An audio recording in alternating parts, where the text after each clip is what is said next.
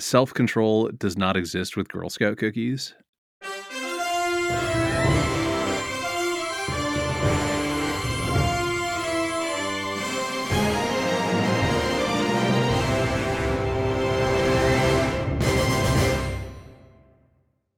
Hello. Welcome to 10 Cent Takes, the podcast where we hijack hexes and traumatize with thaumaturgy, one issue at a time.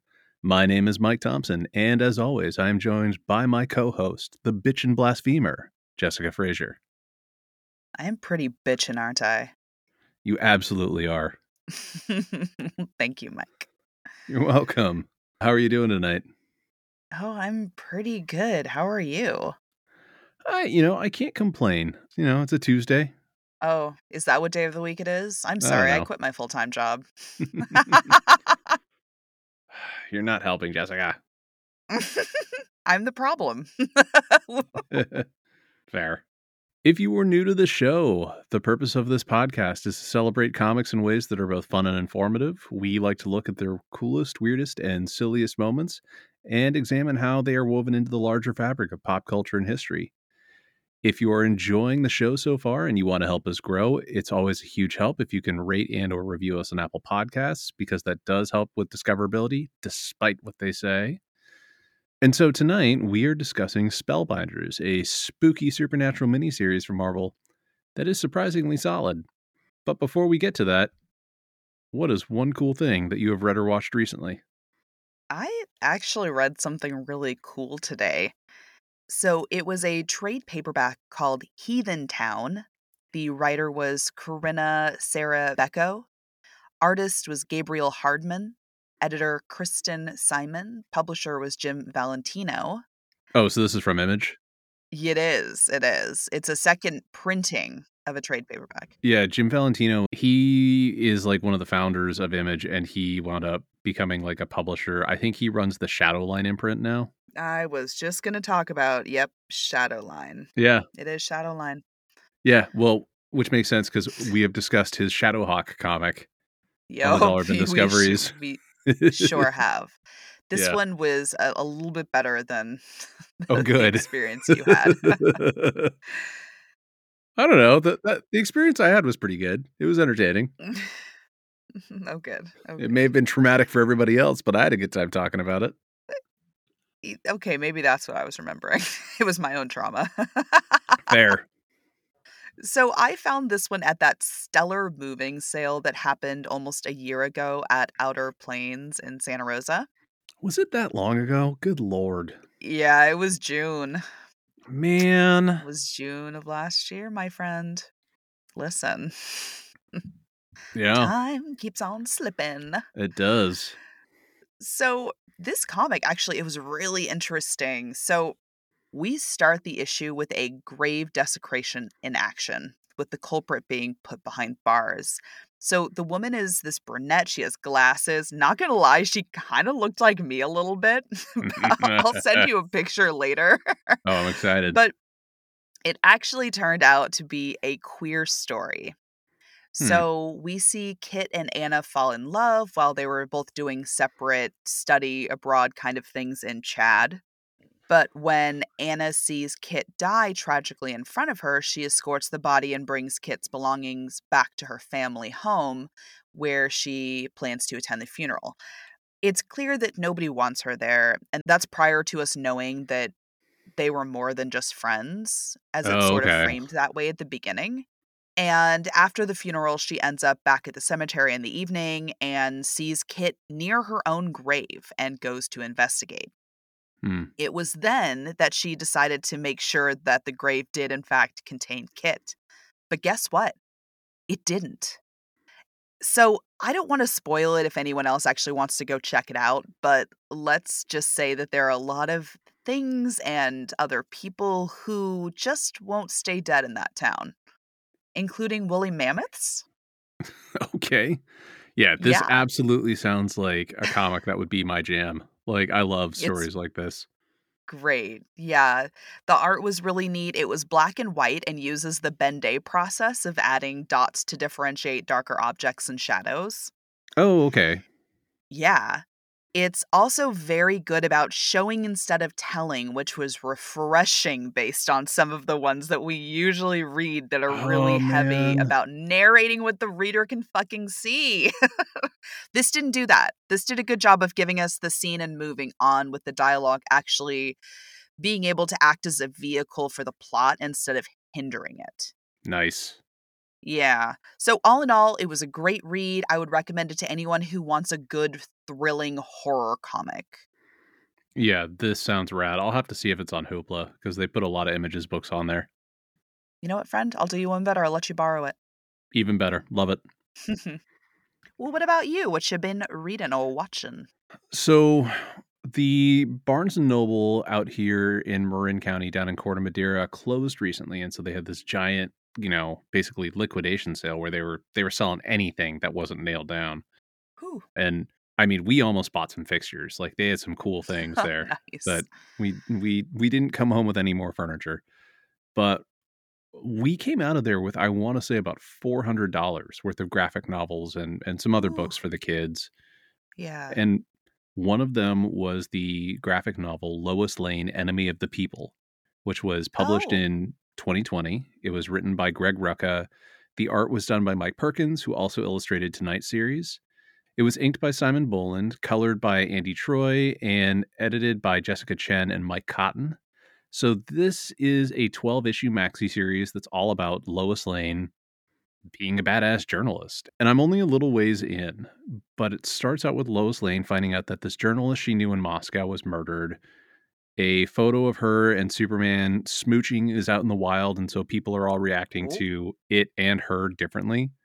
And meanwhile, she is uncovering massive corruption with the current presidential administration, which is it's clearly an allegory for like Trump's regime because they're talking about how a metropolis court ruled that the president's social media posts can be used as evidence. And then also uh there's a whole thing about how the government was separating kids from their parents and then, you know, basically allowing different corporations to profit from basically overseeing the process. It's really good. I'm only basically one issue in, but there are already some really cool things that they're lining up. Like the question, who is Renee Montoya, I think, is one of her agents who has been like working on gathering info as background for her stories. She Mm. has a whole thing where she sends in a story to the Daily Planet, and Perry White and her get into an argument because she's mad that he disabled her publish button. And he was like, I'm sorry, but if we actually gave you the ability to publish without actually being copy edited, you would have to give back every one of your Pulitzers because you can't spell for shit. It's That's funny. oh, it's it, the dialogue is so funny, and Greg Rucka writes really good dialogue. He is one of the authors. Like I've got a short list of authors who, anytime I come across something new by them, I'll just be like, yeah, I'll pick it up. He wrote The Old Guard, which was turned into a Netflix movie with Charlize Theron.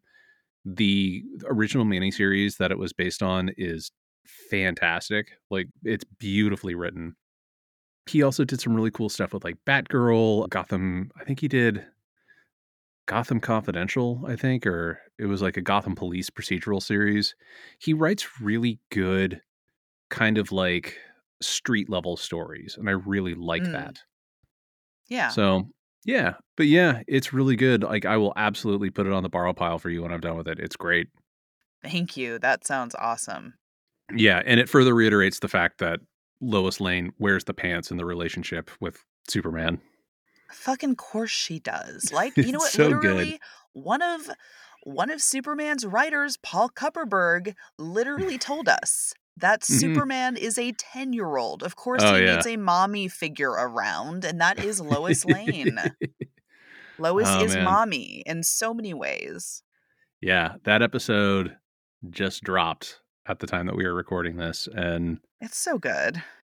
oh man, he's one of my favorite guests that I've ever had on the show. He was He's so funny. So funny. All right, are you ready to uh, talk about Spellbinders Let's go bind some spells or something. or something?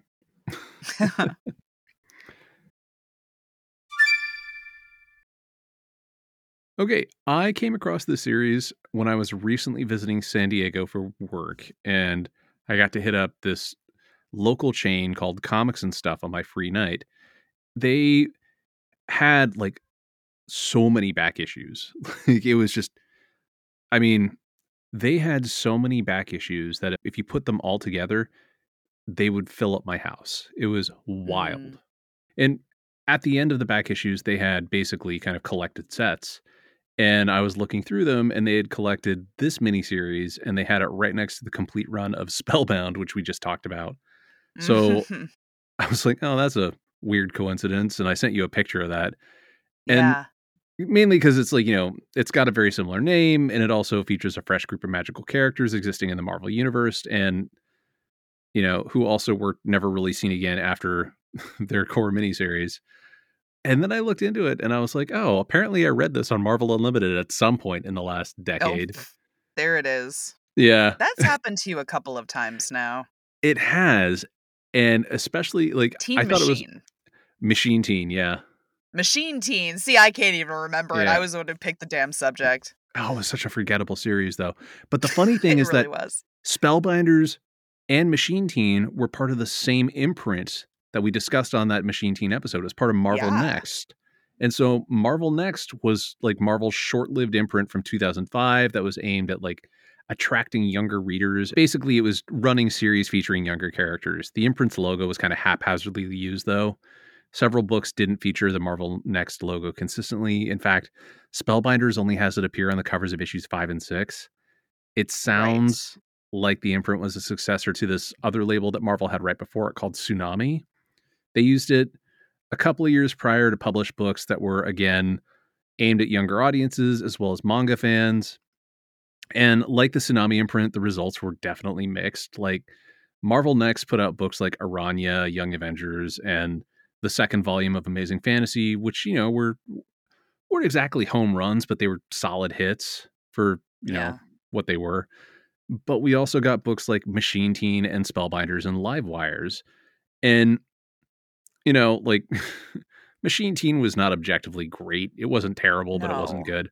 But But These were- Spellbinders doesn't feel like it should have been geared towards younger audiences either. no, I don't it's really, really, understand what happened there. Yeah, it's weird, right? And then and Livewires, which I had to look up, and I was like, oh, this actually sounds interesting. And so I'm gonna try to read through it and see if it's any good, and maybe it'll be worth Okay. discussing. But like, Yeah. we never saw much, if anything, of any of these series after they ended. So this miniseries, Spellbinders, was published in 2005. It was written by Mike Carey and illustrated by Mike Perkins.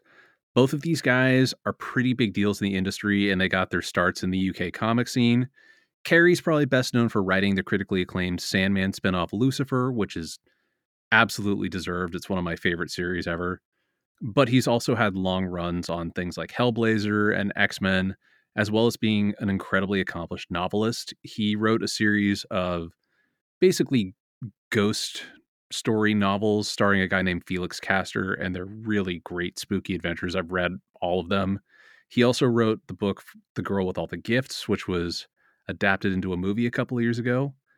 And Perkins, meanwhile, is an inker and penciler who's worked on a lot of cool properties. He actually did inks on one of my favorite series, which is called Ruse from CrossGen. It's kind of like Sherlock Holmes set in this universe where it's similar to Earth, but not quite Earth. Like you've got like dragons and shit flying around, and and it's written by Mark Waid. It's really excellent. He also was part of the team that worked on Ed Brubaker's acclaimed Captain America run, which gave us the character of the Winter Soldier. So, you know, he's he's been involved hmm. with some pretty legit stuff. And then finally, Spellbinders was inked by Andrew Hennessy. It was colored by Guru EFX and lettered by Randy Gentile. So I've got the plot distilled as much as I can into a fairly succinct summary, but it's, you know, it's a lot. It's a dense story. And yeah, it is. not in a bad way, but it's just there's a lot No. going on. So, issue one begins with two students, Knox and Foley, at their high school library. They are casting a spell to summon the Fulcrum. The spell seems to be working until Knox suddenly dissolves into a pile of lizards, and then we cut to Kim Vespa, whose family is in the process of moving from Chicago to Salem, Massachusetts. Kim wakes up from a nightmare, which was actually a vision of Knox's death. as she and her parents settle into their house, which is like almost literally falling apart. Kim Yeah. starts setting up her power tools for sculpting in the garage and meets Chad Barrow, the neighbor boy who gives her the lowdown about Salem and John Hathorne High. He tells her that the school let everyone know she was coming and to welcome her since she's joining the student body in like the middle of the year. But the overall experience should be fine as long as she's not a nerd or a wick. When she asks about what a wick is, Chad's like, "Oh, I like forget I said anything about it." You know, not ominous at all. And then the next day at school, Kim shows up and is basically kind of being studied by everyone. Foley approaches her and he's trying to say that he thinks that she is the fulcrum, but she is attacked by an air elemental and has to be rescued by two other students. And when she gets home, Kim and Chad talk a bit more, and we learn that Wicks are magic users. It's like slang for Wicca. We also have Sparkle Hags, which is the name for non magical people who hang out with the Wicks. And then we have Blanks, which are non magical people in general. And after Chad leaves, Knox's ghost tries to warn her that she's in danger. We see hands appear out of the wall and attack her, like grabbing for her and grabbing tools from her workbench. And then she manages to banish them, but winds up as a spirit outside of her body. And Knox's ghost tells her, Nice going. Yeah. That sounds about right. Which, I mean, it's a lot for one issue, but you know, it's fine. So, issue two begins right where issue one left off. Kim is spirit walking. Her body is basically comatose. Her parents find her body in panic while she watches. And while that's happening, there is a horde of ghosts that arrive on the scene.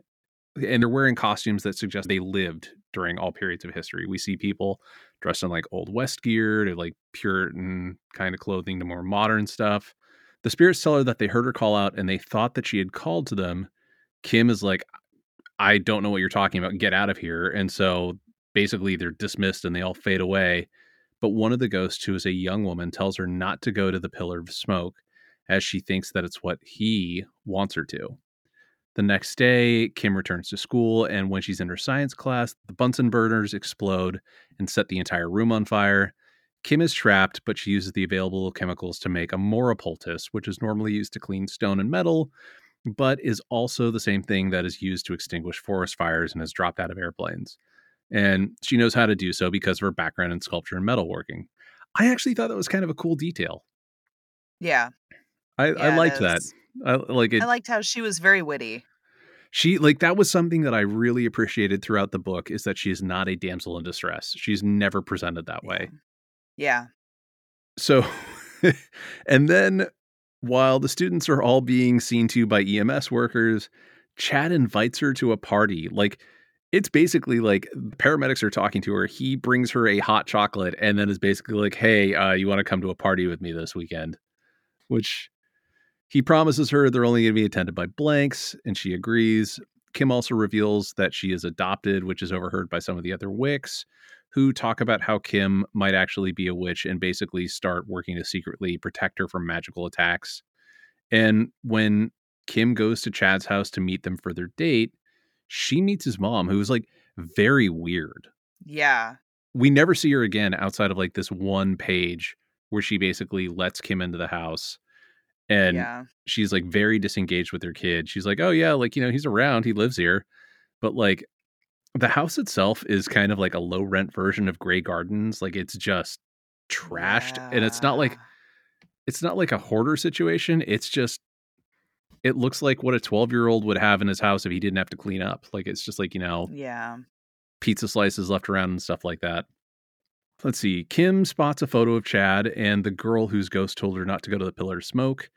And when he's asked, Chad reveals that her name is Sally, but she's dead now. The issue ends with Mhm. Kim and Chad arriving at the party, followed by a final shot of someone in silhouette pulling out a knife while Kim is going upstairs with some of the other girls. But I mean, like, you know, they're trying to be like, oh, someone is like mysteriously, you know, wanting to harm her. But the problem is, is it, it looks like Chad, right? Like, like, because he's the only one wearing like a black jacket, and they show the knife being pulled out of a black jacket, even though they're keeping everything else out in silhouette. I'm like, mm. Yep. I was like, I don't know. Like, she's only met one person who was like, you know, disarmingly charming, and okay, whatever. so, mm-hmm. issue three picks up right after that.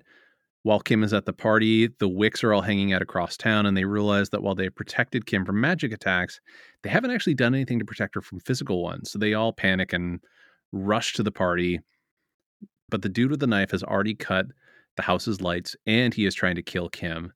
Sally's ghost shows up and starts helping Kim kind of like hide from the attacker. And when she finally gets the drop on the guy, he suddenly turns out to be a shapeshifter and just transforms into like a werewolf. And as Kim gets out of the house, the Wick shapeshifter Renata shows up just in time. Like she basically taken the form of a bat to rush across town. And then she turns into kind of like a werebat and starts fighting the werewolf. When the killer sees the rest of the Wicks have also gotten there, he dissolves into a flock of birds and then he just bounces. And so the Wicks get Kim out of Dodge, and then they fully explain what's going on in Salem. Wicks these days are descendants of refugees from, quote, somewhere else, who came to Salem when they were fleeing from something called the Thief. And these refugees brought something called the Pillar of Smoke with them. And when a Wick touches it for the first time, it awakens their power. The Wicks offer to take her to the pillar. Kim says she doesn't want to, since Sally's ghost told her not to she goes home and finds out that someone has vandalized her sculpture area in the garage and trashed her tools, which then gets her pissed off. And she basically reconsiders the offer to go to the pillar and activate her powers. And then the final shot reveals that Chad is the guy who was trying to murder her all along. Like, I, dun, dun, dun. like, I was sitting dumb. there and I was like, I guess it's supposed to be a shocking reveal since he's supposedly a blank, but like, they really kind of dropped like, the ball with that final panel in the second issue. like, but also, I was like, "Who's this white dude creeping around?" Like, I kind of forgot that's who that was. yeah. like, I feel, I feel if they'd done it a little bit differently, it would have kind of like maintained the mystery a little bit more. Yeah.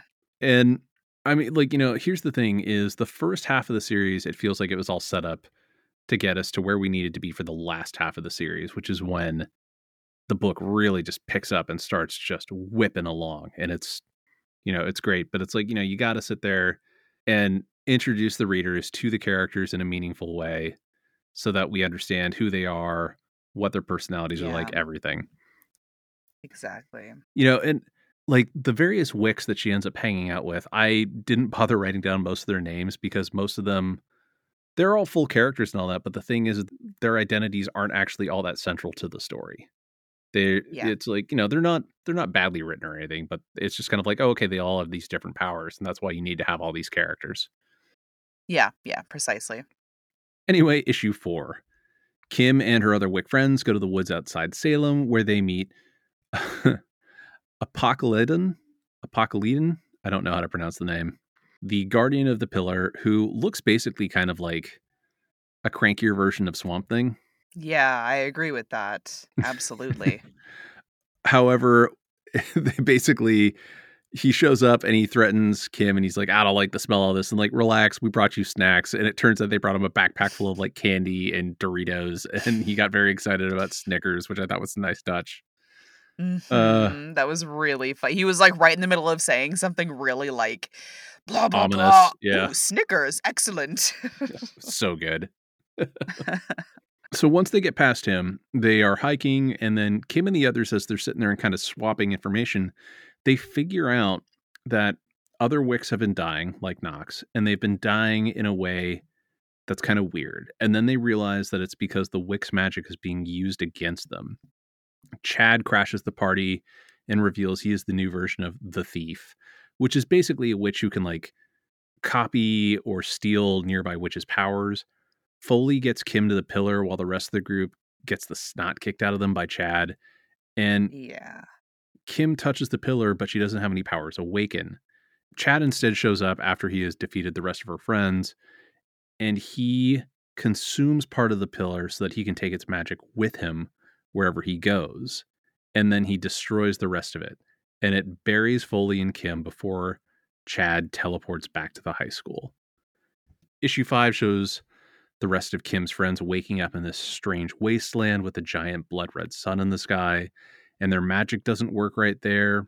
Meanwhile, Chad is now using the pillar's power to summon local teenage witches to the high school, where he takes mental control of them by kissing them, like forcefully kissing them, and then having them go out.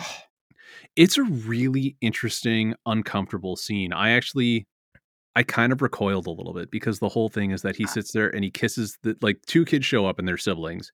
He kisses the girl and then he forces her to kiss her brother and it's really uncomfortable. Yeah. And as we continue to learn more about Chad, I think it's actually really in keeping with who he is as a person. But I dug the way that it was presented overall because I liked the concept of how violating this was with him taking over people. Like everything about it was just a violation. Which It really was.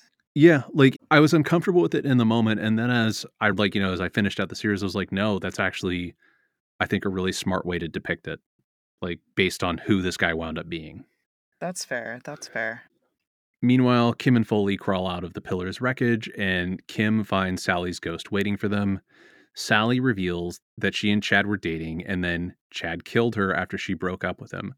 Basically, he got so angry that when she dumped him, his magical ability activated and he turned her own temperature control powers against her. And hmm Sally then says that she's basically being pulled away by Chad. And before she goes, she says that Kim should apologize to the pillar and ask it to trust her one last time. After that, we see Chad causing more chaos at the high school. We cut back to Kim's trapped friends. They figure out that they are in the world their ancestors escaped from, which has been ruined because the original thief drained it dry. They manage to pool their powers together and escape back to their world right as the original thief manifests and starts to attack them. They teleport to the high school. Kim apologizes to the pillar and asks it to help. And then she suddenly finds herself and Foley teleported to this kind of like blank, formless realm where there are flying skeletons standing guard over an endless line of dead people. Chad, meanwhile, successfully channels the power of his brainwashed minions and he brings Sally back to life. And then Kim's friends blow open the doors to the high school's gym just in time to be threatened with an epic showdown. And that brings us to issue six. Things kick off with Kim and Foley still in the realm of the dead, and the skeletons all fly over to demand who the two are. But then there's a twist where they reveal that Kim is not just a witch, she's a necromancer, which is kind of a one of a kind position that allows her to serve as the gatekeeper. And she is meant to serve as a guardian between the realms of the living and the dead, as well as mending breaches between the two worlds. The skeletons note that while they obey her, and she's kind of their boss, sort of. The skeletons note that while they obey her and she can travel freely between the two realms, Foley can't, and he isn't allowed to go back to the world of the living. Back in the real world, Chad manages to trap Kim's friends within the glyphs of one of their own spells, which was actually kind of a neat moment, like especially once they figure out what's going on and you can see them like existing within like the glyphs of a spell in the air. I thought that was kind of cool. Yeah. Yeah, it was just it was a neat way of thinking about it because he basically channeled a couple of their different powers and then teleported them into a spell. Yeah, So- yeah, that was really interesting. Like a little pocket dimension. Yeah, it's it's very in keeping with the way that Mike Carey writes. He often sits there and thinks of very interesting ways to spin powers and things like that. He did a lot of that in the X-Men, which I really liked. Yeah. Back in the realm of the dead, Kim tells the skeleton angels that if they don't let Foley go back with her, she'll just quit. She'll resign as the gatekeeper. And the skeletons like, well, shit, that's not an acceptable outcome. And so they show Kim how to take herself and Foley back to Salem, which I actually really liked. They're like, nah, fuck, all right, fine. They're like, I guess you're the boss. exactly. Oh my gosh. No, I thought it was great. And then Chad has this moment with Sally where he, after having brought her back to life, he apologizes for how he killed her, but that he made it so he can never hurt her again because their life forces are now tied together and they can live forever. And Sally, bless her heart, says, You did a lot of harm you can never put right. You really think I'm going to Mhm. forgive you for that? Which, A, I thought was such a great moment. And B, it makes the mediocre white guy have an absolute meltdown. And she also notes that she never asked him to like kill her or bring her back, which just makes him even nastier. Yeah. I thought that was such just a good, simple breakdown of why everything that he was doing was wrong. Absolutely. Yeah. Yeah. And then, yeah, Kim and Foley arrive right at the same time as the other witches managing to bust out of the magic spell. Everyone throws down with Chad. And then Kim opens a gate back to the realm of the dead and frees Sally from Chad's control. And then Sally drags Chad through the gate. And on the other side, the skeleton angels announce that since Chad fished in the river of souls, he pays the price. And then they tell Sally that they will shepherd her into the afterlife. that And was his fuck around and find out prize. it was actually really good and the skeletons like they're not they're not bad or anything but they are really kind of horrific looking they they have like human bodies but animal skulls and then Mhm. And then wings and they all have scythes. it's really cool like i loved that character design Yeah. Same. yeah and then back at the ruined school gym the group gets ready to leave and kim finds one of the lizards that knox turned into when he died she tells knox to hang in there as she thinks they're on a roll and that's it that's where the series ends Yeah. it mostly wraps everything up, but it leaves a couple of things hanging, which, you know, I think was a smart way to do it. But after that, we really didn't see much. Since the series came out, it was published in both trade paperbacks and a digest sized collection, but we have never seen the story continue. A couple of years ago, Marvel launched the series Strange Academy, which is set in New Orleans, and it features a bunch of supernatural teens from across the Marvel universe learning magic from teachers like Doctor Strange and Brother Voodoo but honestly, that's like the closest we've ever got to a return to John Hathorne High. And Mm. that's kind of where everything ends. like Marvel Next went away pretty quickly. Mike Carey and Mike Perkins said that they'd be interested in coming back to continue to kind of tell these stories set in this setting, but nothing ever happened. So, Yeah. yeah, so tonight's a little bit more of a book club thing. So, Yeah. yeah, so like my first question is how did you like the story? I actually thought it was an interesting take on magic and heroism. I like that Yeah. each of the different people had a different power, that many parts of a whole trope thing, but it was fun, I think. I also really like that the strong witch was female, and it was really mm-hmm. neat to see her with that type of power. And like you said, unmitigated. Like she was just powerful throughout, wasn't a damsel. Yeah. It was also a huge time capsule. Like you could tell it was written 2005. I felt awful for Sally. Like her ghost outfit was horrendous. yeah. Extreme low rise jeans and a fucking bucket hat. Oh yeah, no, it. Uh, man, that hat. What a bummer. it was like a fuzzy hat, wasn't it? I don't even know. I, I think it was like a just white fuzzy hat. bucket hat. It was just like, So awful. yeah, And Kim's party outfit, she had a nice dress on over jeans. Like it just screamed Hilary Duff. Yeah, it really did, man. Who And some of the hairstyles too, and like there were a lot of low rise jeans. There were a lot, Yeah. especially on the female There were a lot of- characters. Exactly. There were also a lot of like really thick headbands that matched perfectly to whatever shirt they were wearing. Mhm. That was really, yeah. By the way, all of that fashion is coming back. I hate it. Yeah, me too. Me too. Hate that. But also, I feel like there were queer coded characters, were there not? Like LB and Mason had to be queer. Like not necessarily together, but come come on. They were part of the alphabet mafia, right? I'm pretty sure they were. There was also how Foley made a comment about how he had a tough time maintaining eye contact, and like that felt coded like someone who was on the spectrum. Yeah. Yeah, absolutely. Yeah, so that was interesting for being a 2005 comic. Yeah, I mean, you know, Mike Carey is a, a very good writer. And he, I feel, is pretty queer friendly based on, you know, his extended Mhm. run in Lucifer and, and Hellblazer. So eh, that that wouldn't surprise me. You know, I'm Yeah. like you. I enjoyed a lot of the ideas. For a short miniseries, I think it had a lot of really fun original takes on stuff. It's interesting. It does feel at the beginning like it's a Marvel story by way of a CW TV show. And then it gets like pretty dark in an intimate way. Like, you know, the villain is a shitty dude who murdered his girlfriend because he couldn't stand how she dumped him. And then he's not even trying to bring her back to life to like make up for what he did to atone or anything like that. He's just trying to bring her back because he feels like they needed to be together forever. Like I Yeah. I liked how how there was that theme of like a lack of consent at the core of his shittiness. Like everything about what he did was driven by a lack of consent.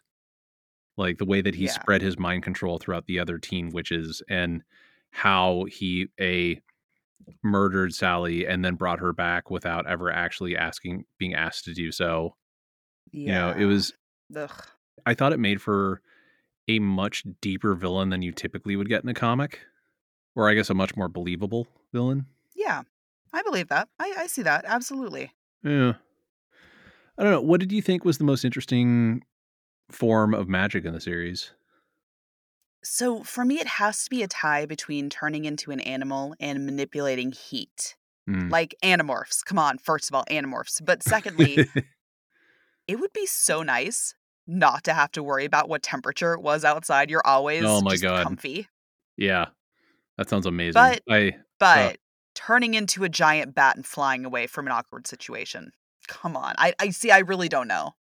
Yeah, and that was actually something that wasn't explicitly spelled out. Like it wasn't really explained if she could just turn into one form or like variations of one form because Chad on the Yeah. other hand sat there and turned into a bunch of different forms. But shapeshifting seems pretty rad too. Like Yeah. I don't know, like I thought they were all really interesting in their own ways, but I was I was sitting there and I was like, man, imagine how pleasant exercise would be if you could control temperatures cuz I I went for my first run today in months after, you know, the long winter rains and then breaking my toes and like Yeah. Oh. and oh god, I was so gross. I was like, mm, Ah. I would I would like for it to be just much more pleasantly chilly right now. Yeah. I feel that. Yeah, so one thing that I found was that this book is technically part of the Marvel universe. But would you have known that if I hadn't just told you?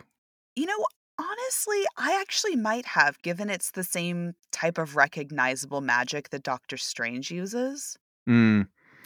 The Like- only other Easter egg that I noticed was Foley wearing a Captain America polo shirt, which a fucking polo shirt, good God. Yeah. I mean, so when you say it's the same type of magic, you mean like how it's like the rings of like glyphs around the hands and stuff like that? Yeah. Yes. Yeah, I didn't think about that. Yeah. So that that for me is what gave it away. That kind of tied it in for me. mm-hmm. Yeah. I don't think I would have. Like even with that, because that feels sort of generic enough with how they present magic a lot of the time. Yeah. But yeah, I mean, if you were in charge, what character or characters would you have had cameo in this series?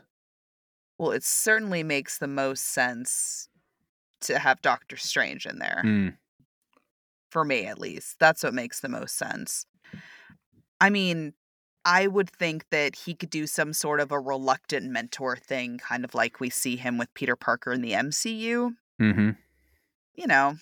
So I think that would probably do nicely, in my opinion. Yeah, I was trying to think about who would have been a good like kind of like magic user cameo if you know if we weren't going to do Doctor Strange. I actually think it could have been really interesting if they'd had Doctor Doom show up because Oh. bear with me, right around the same time as this series came out, there was a whole storyline that Mark Waid wrote about how Doctor Doom sacrificed his first true love to basically gain incredible arcane knowledge and also he got a new suit of magic leather armor which i think was actually made out of her skin. Like it was very dark. But then yeah. another big thing in doom's story was that he would battle mephisto every year to free his mother's soul from hell. But like imagine if like somehow he and chad cross paths and chad like tried to steal his magic and doom basically was just kind of like i see what you're doing you little gnat and nothing good is going to come from this like just kind of you know have one of those moments where it's like you know connecting with the larger marvel universe but also like one of the biggest villains in the marvel universe just being like yo this is fucked up Yeah. i think it could have Yeah. been really I cool can see that. Yeah, Yeah. definitely. I can see that for sure. Yeah, like so also the book stars high school students. Did you think that Perkins' depiction was realistic or was this like one of those CW shows where we've got like hot 20 somethings portraying teens? yeah. No. Hot 20 somethings portraying teens. Yeah. It, they were able to do whatever they wanted. They truly acted like adults. Like she was holding like a full ass like and not to say that this doesn't happen from time to time, but I don't know a ton of kids who are just given free reign to use like large power tools like a chainsaw. Yeah, no, and like we're talking like serious hardcore power tools. Like when when we first see it being put out, and Chad comes over, he's like, "Oh, I guess your dad's really a car guy, huh?" She's like, "No, they're mine. Fuck off." Like, my shit. yeah, I mean, same. Like, mm. Like her parents were there just to kind of be props, and you know, and then there's the whole bit where she's like, "Well, they're just my adoptive parents." I'm like, "No, all right, whatever." Like, Yeah, right. It's like okay. It was mm, it was fine. It also her parents well, first of all, like the adults weren't really much of a presence throughout this entire story. They just occasionally popped up to kind of be like kind of like bumbling idiots or Yeah. you know, just just to remind you that these were teenagers theoretically. But I mean, yes. her parents also did not seem like they were very happily married. Like let's be honest. Yeah, no. It was a little strange. It was a little tense. Mm-hmm. Felt a little tense. Yeah. So, So- I like would you want to see another series continuing the adventures of the Spellbinders or would you want to see an MCU adaptation? You know, I really would be interested to see what happens next in the series. I think they Yeah. left it on not a cliffhanger necessarily, but I definitely would like to see if they were able to get other guy back, you know, Knox back. yeah. And I think there's a lot that can be done with the groundwork that's already been established during this series. And we only got to see a fraction of what the town could do. There are a ton of other kids in the high school that were deemed to be witches that didn't play any role in the storyline. No. So it also might be interesting to do some of these events from a different point of view or do that in the continuation, have just a different kind of viewpoint. Yeah, I actually would have been really curious to see where Carey would have taken the story now that we've got kind of like the basic foundation laid down. But Yeah. Yeah, I mean- absolutely. you know, like I said, I know Carey and Perkins said that they were interested in continuing it, but nothing ever happened. I'm honestly like really kind of bummed that we haven't gotten to see them come back and work on a sequel. Yeah. That is too bad. Yeah. Okay, so I've got one other question for you, which is Okay. Remember how Chad asked Kim out when she was basically recovering from almost being burnt alive? Ugh. yep. Yep, that happened. I was sitting there and I was like, no, that is absolutely something that a shitty white guy would do. And like, I was wondering, what is the most inappropriate time that you have ever been asked out? And I'll tell you mine later on. Oh my goodness. So this is going to take some context. Buckle up. All right, I'm- I'm ready. so My body yeah, is ready. So so I lived in France for about a year and while I was there I was actually working. I was a student assistant teacher kind of a thing where I would just kind of be in an English class and I was there kind of like just helping. I was helping the other teacher and I I did some lesson planning, but really it was lightweight. I mean, in my school I only worked 8 hours a week. It, I love France. It's great. so and I I got paid enough to live there, which is wild. So, yeah, but there was this guy who worked at the school. I thought he was a science teacher because he always walked around with a lab coat. And his name was Norbert. And all of the teachers were le- Norbert, by the way. It's spelled Norbert, but his name is Norbert, right? Norbert, right? So the T is silent. All of the teachers are like giving me their phone number. Hey, if you need anything, I was homeless for the first two months I was, two and a half months I was in France. Oh, and so. I was staying with teachers. I was like getting a lot of help from people. So, yeah, I was getting phone numbers. I was getting contact information so that I had places to kind of stay and land and whatever else. And so I had just moved into my apartment that one of the other teachers had like helped me get. Like she co signed for me, knowing me two and a half months. And that night, I've just moved in. I'm exhausted. It's probably like 11 p.m. or 12 a.m. And I get this phone call from Norbert. And he's just like, "Oh, okay, I you just moved into your new spot. Can I come over?" And I'm like, "Dude, it's like um, it's like midnight. What Oh, are you talking about?" And, you know, I was just like, what is going on? And I was super tired. And I was just like, dude, I don't even have sheets on my bed. I literally have a blanket I've thrown over my body. I'm going to figure it out tomorrow. Like, I cannot have, I don't even have glassware. I cannot have anybody over here. And I was like, no, I just got, and he just kept going, oh, blah, blah, blah, oh, blah, blah, blah. And I was like, no, my guy, no. And so I was like, just, it was weird. I don't like being pressured. And I just was like, no, thank you. And I just was like, I don't want to be around this guy because I'm getting bad vibes. Right. So that was just super strange. And so it was like, he kind of followed me around at the school a lot. And like, they do this thing where like for New Year's they like do bisou where they'll like kiss you on either side of your face, but like I don't Uh-huh. want this motherfucker coming anywhere near my face, right? He like cornered me and bisoued me at one point. So super awkward. Um I forgot to mention that I was 21 years old and he was 34. Oh, and by the way, Oh, by the way, he was not a science teacher. He was the lab assistant. and he just happened to wear his motherfucking white jacket Oh, my everywhere guy, on my guy. campus. Yeah, it was pretty rough. It was it was yeah. Oh man. Uh, so that was Norbert. Oh man. I did not need to be having a teacher's fucking 34 year old assistant calling my 21 year old ass at midnight. Man. He was really like booty call.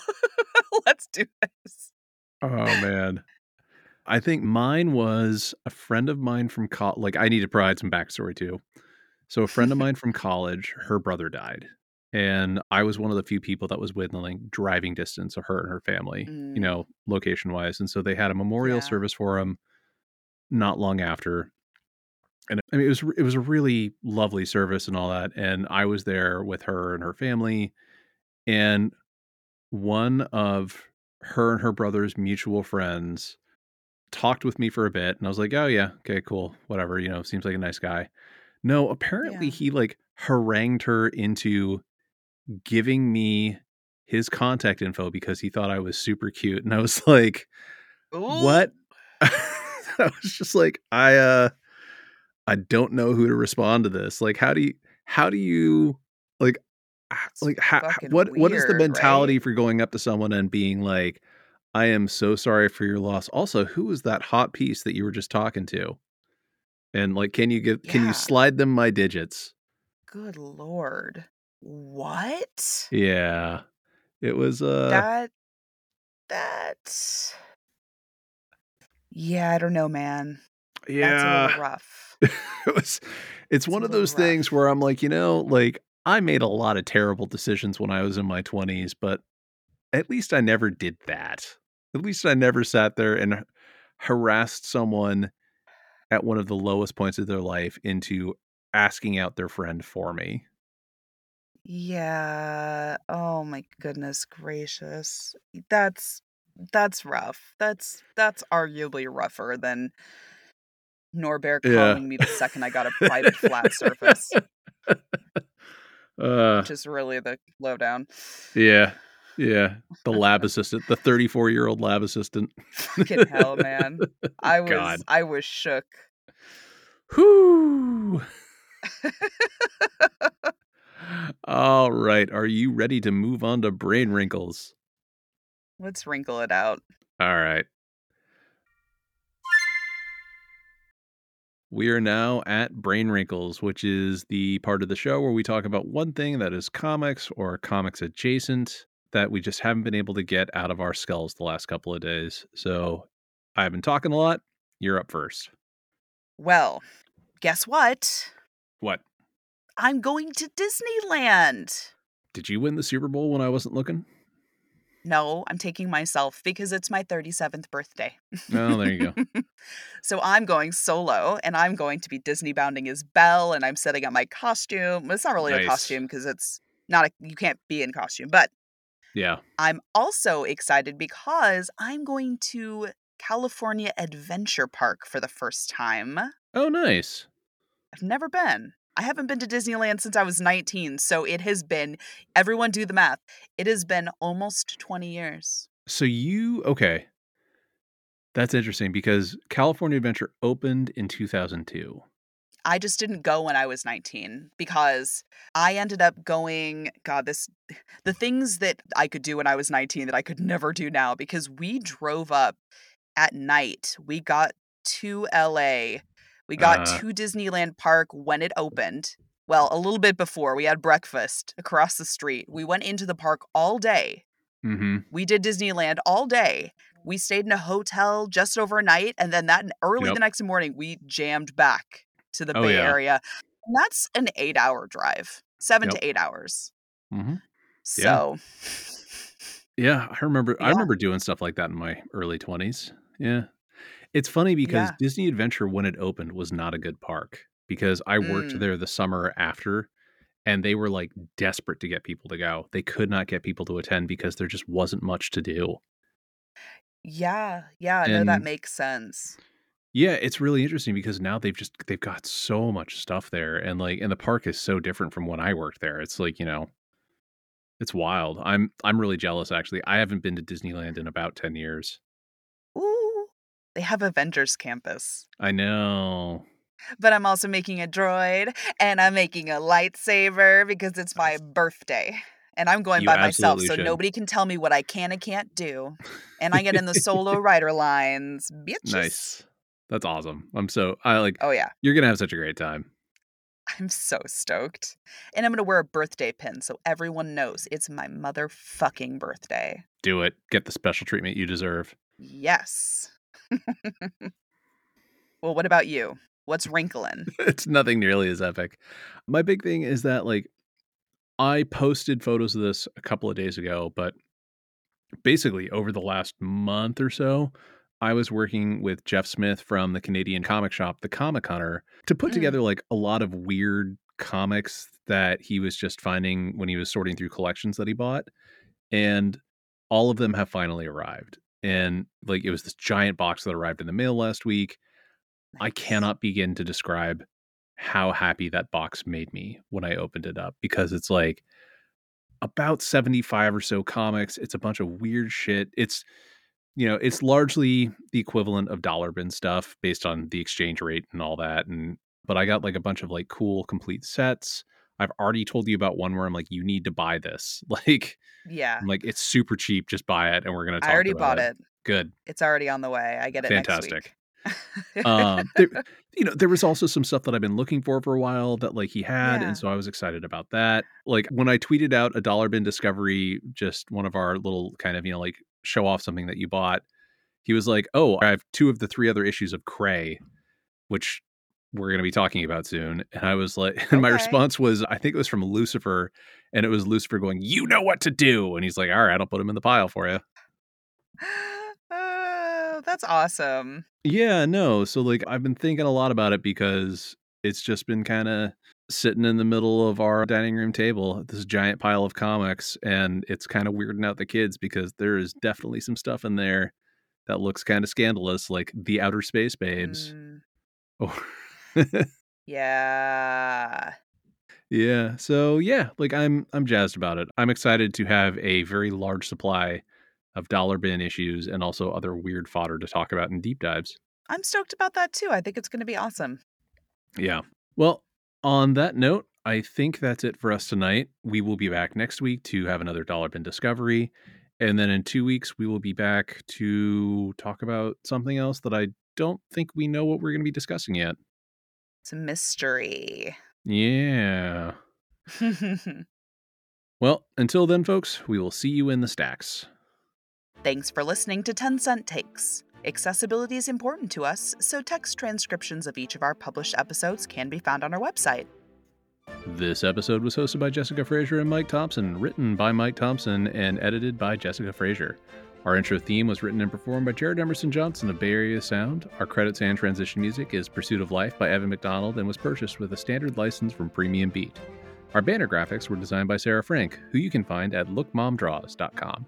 If you'd like to get in touch with us, ask us questions, or tell us about how we got something wrong, please head over to 10centtakes.com or shoot an email to 10centtakes at gmail.com. You can also find us on Twitter for now. The official podcast account is 10 Cent Takes. Jessika is Jessika Witha, and Mike is Van Sau, V A N S A U. You can also find us on Instagram, Facebook, Mastodon, TikTok, and Hive. A full list of our socials will be listed in the show notes. If you'd like to support us, be sure to download, rate, and review wherever you listen. Stay safe out there. and support your local comic shop. Do it.